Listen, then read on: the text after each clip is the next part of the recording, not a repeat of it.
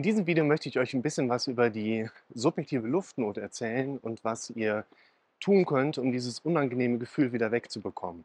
Willkommen zum Podcast für mentale Gesundheit, Zufriedenheit und Wohlbefinden. Viele von euch kennen das, dieses Gefühl, man hat noch nicht richtig eingeatmet. Man muss auch mal so einen ganz tiefen Atemzug hinterherziehen, um so dieses befriedigende Atemgefühl zu bekommen. Es ist sehr weit verbreitet. In den allermeisten Fällen ist es auch ungefährlich. Ihr braucht euch da keine Sorgen zu machen.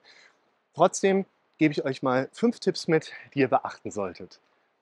Als erstes ist wichtig, dass es tatsächlich einige wenige organische Störungsmuster gibt, die man tatsächlich auch mal ausschließen sollte. Dazu gehört ein Spontanpneumothorax, dazu gehört eine Lungenembolie. Es gibt so ein paar Sachen, die wirklich unangenehm werden können. Also immer wichtig, eine ärztliche Abklärung einmal mit da drin zu haben. In den meisten Fällen wird aber tatsächlich auch keine objektivierbare Luftnot herauskommen, sondern der Arzt wird sagen, Ihre Sauerstoffsättigung ist in Ordnung, Sie haben keine Zyanose, weder zentral noch peripher. Man guckt sich in die Zungenvenen an, man guckt sich dann auch so ein bisschen diese Fingerkuppen an. Und dann wird man relativ gut sagen können, Sie haben keine objektive Luftnot. Wenn man eine Luftnot objektivieren kann, dann sind wir tatsächlich bei dem Punkt, dass man eben auch eine Ursache finden kann, die man dann entsprechend auch behandeln kann. Und in den meisten Fällen wird es aber, wie angedeutet, eben eine subjektive Luftnot sein, wo man dann keine organische Hintergründe sehen kann oder Ursachen herauslesen kann, die jetzt in Frage kommen, um dieses unangenehme Gefühl zu machen. Wenn ihr dann einmal diese ärztliche Diagnostizierung durchlaufen habt, Kommen wir ganz schnell zu Tipp Nummer zwei. Häufig resultiert dieses unangenehme Gefühl, was die Atmung betrifft, mit aus einem ungünstigen Verhältnis der Herzschlaggeschwindigkeit. Das Herz ist in der Regel an den Betroffenen in der Situation leicht tachykard, also schlägt etwas zu schnell und ist für die Bewegungsintensität, die in dem Moment einfach stattfindet, nicht gut angepasst, könnte man sagen. Das heißt, wenn wir einen zu schnellen Herzschlag erleben in Bezug auf eine Situation, in der wir uns mehr oder weniger körperlich ruhig verhalten, dann wird es zu einem zunehmend unangenehmeren Gefühl kommen. Ein Puls, der irgendwo in der Richtung von vielleicht 100 liegt und wir sitzen irgendwo, das ist schon unangenehm, 110, 120. Und wir kriegen irgendwann diesen typischen Reflex, wir müssen aufstehen, wir müssen einfach etwas, gerade Bewegung mit da reinbringen. Deshalb ist ein ganz wichtiger Punkt, den ich euch empfehlen kann, versucht in Bewegung zu kommen, versucht möglichst nicht still sitzen zu bleiben, nicht versuchen, das Ganze wegzuatmen, sondern entsprechend mal aufzustehen, vielleicht auch ein paar Kniebeugen zu machen oder das sogar als regelmäßiges Routineprogramm einfach mit drin zu haben, dass ihr euch angewöhnt, wieder regelmäßig Sport zu machen. Und das bringt uns zur Empfehlung Nummer drei. Auch ein häufiges Problem ist eine latente Hyperventilation. Das heißt, wir atmen mehr, als wir in dem Moment eigentlich für eine adäquate Atmung bräuchten.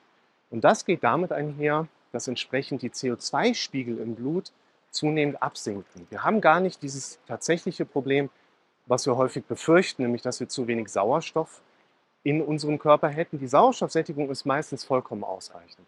Wo wir aber tatsächlich ein Problem bekommen, ist, wenn wir zusehends CO2 abatmen und dieses CO2 gar kein in dem Sinne Abfallstoff in unserem Körper darstellt, sondern tatsächlich eine wichtige Pufferwirkung hat.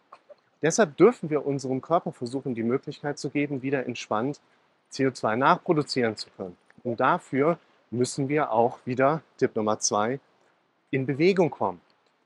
Es gibt auch andere Möglichkeiten, wie wir unseren CO2-Haushalt wieder etwas normalisieren können. Dazu zählt zum Beispiel auch, dass wir im Notfall in eine Tüte atmen könnten oder eben auch die Handflächen vor dem Gesicht zusammenfalten können und dort rückatmen, um unseren Körper wieder ein Stück weit mehr CO2 geben zu können, um wieder zur Ruhe kommen zu können. Und das bringt uns zu Tipp Nummer 4. Dein Körper hat irgendwann nicht unbedingt verlernt, richtig zu atmen, aber du hast ihn mit der Zeit vermutlich ein anderes Atemmuster antrainiert, als es für deinen Körper von sich aus gesehen eigentlich notwendig ist. Und du brauchst eigentlich in den meisten Fällen deinen Körper nicht unbedingt umzutrainieren. Du solltest aber sehr stark darauf achten, dass du dir eben antrainierst, dich in den Momenten, wo du auf deine Atmung fokussiert bist, wieder auf andere Dinge entsprechend refokussieren zu können. Du sollst dich quasi darin trainieren, aktiv zu vergessen oder eben auch indirekt zu verlernen. Das heißt, du solltest dir einen Plan zurechtlegen, immer wenn dein Fokus auf das Problem kommt, wie das gerade mit der Atmung ist, dass dieses unangenehme Gefühl auch gerade da ist. Ich kann das gut nachvollziehen, dass einen das in dem Moment auch stark bedrückt.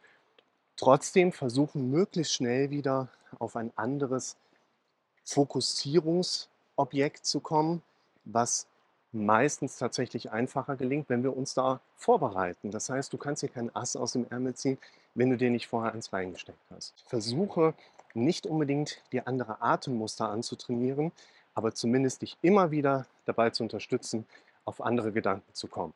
Was du grundsätzlich machen kannst, ist aber auch Atemübungen zu trainieren, wo bewusst dein Atem einfach langsamer läuft als sonst. Das ist gerade für Akutsituationen immer eine sehr entlastende Möglichkeit.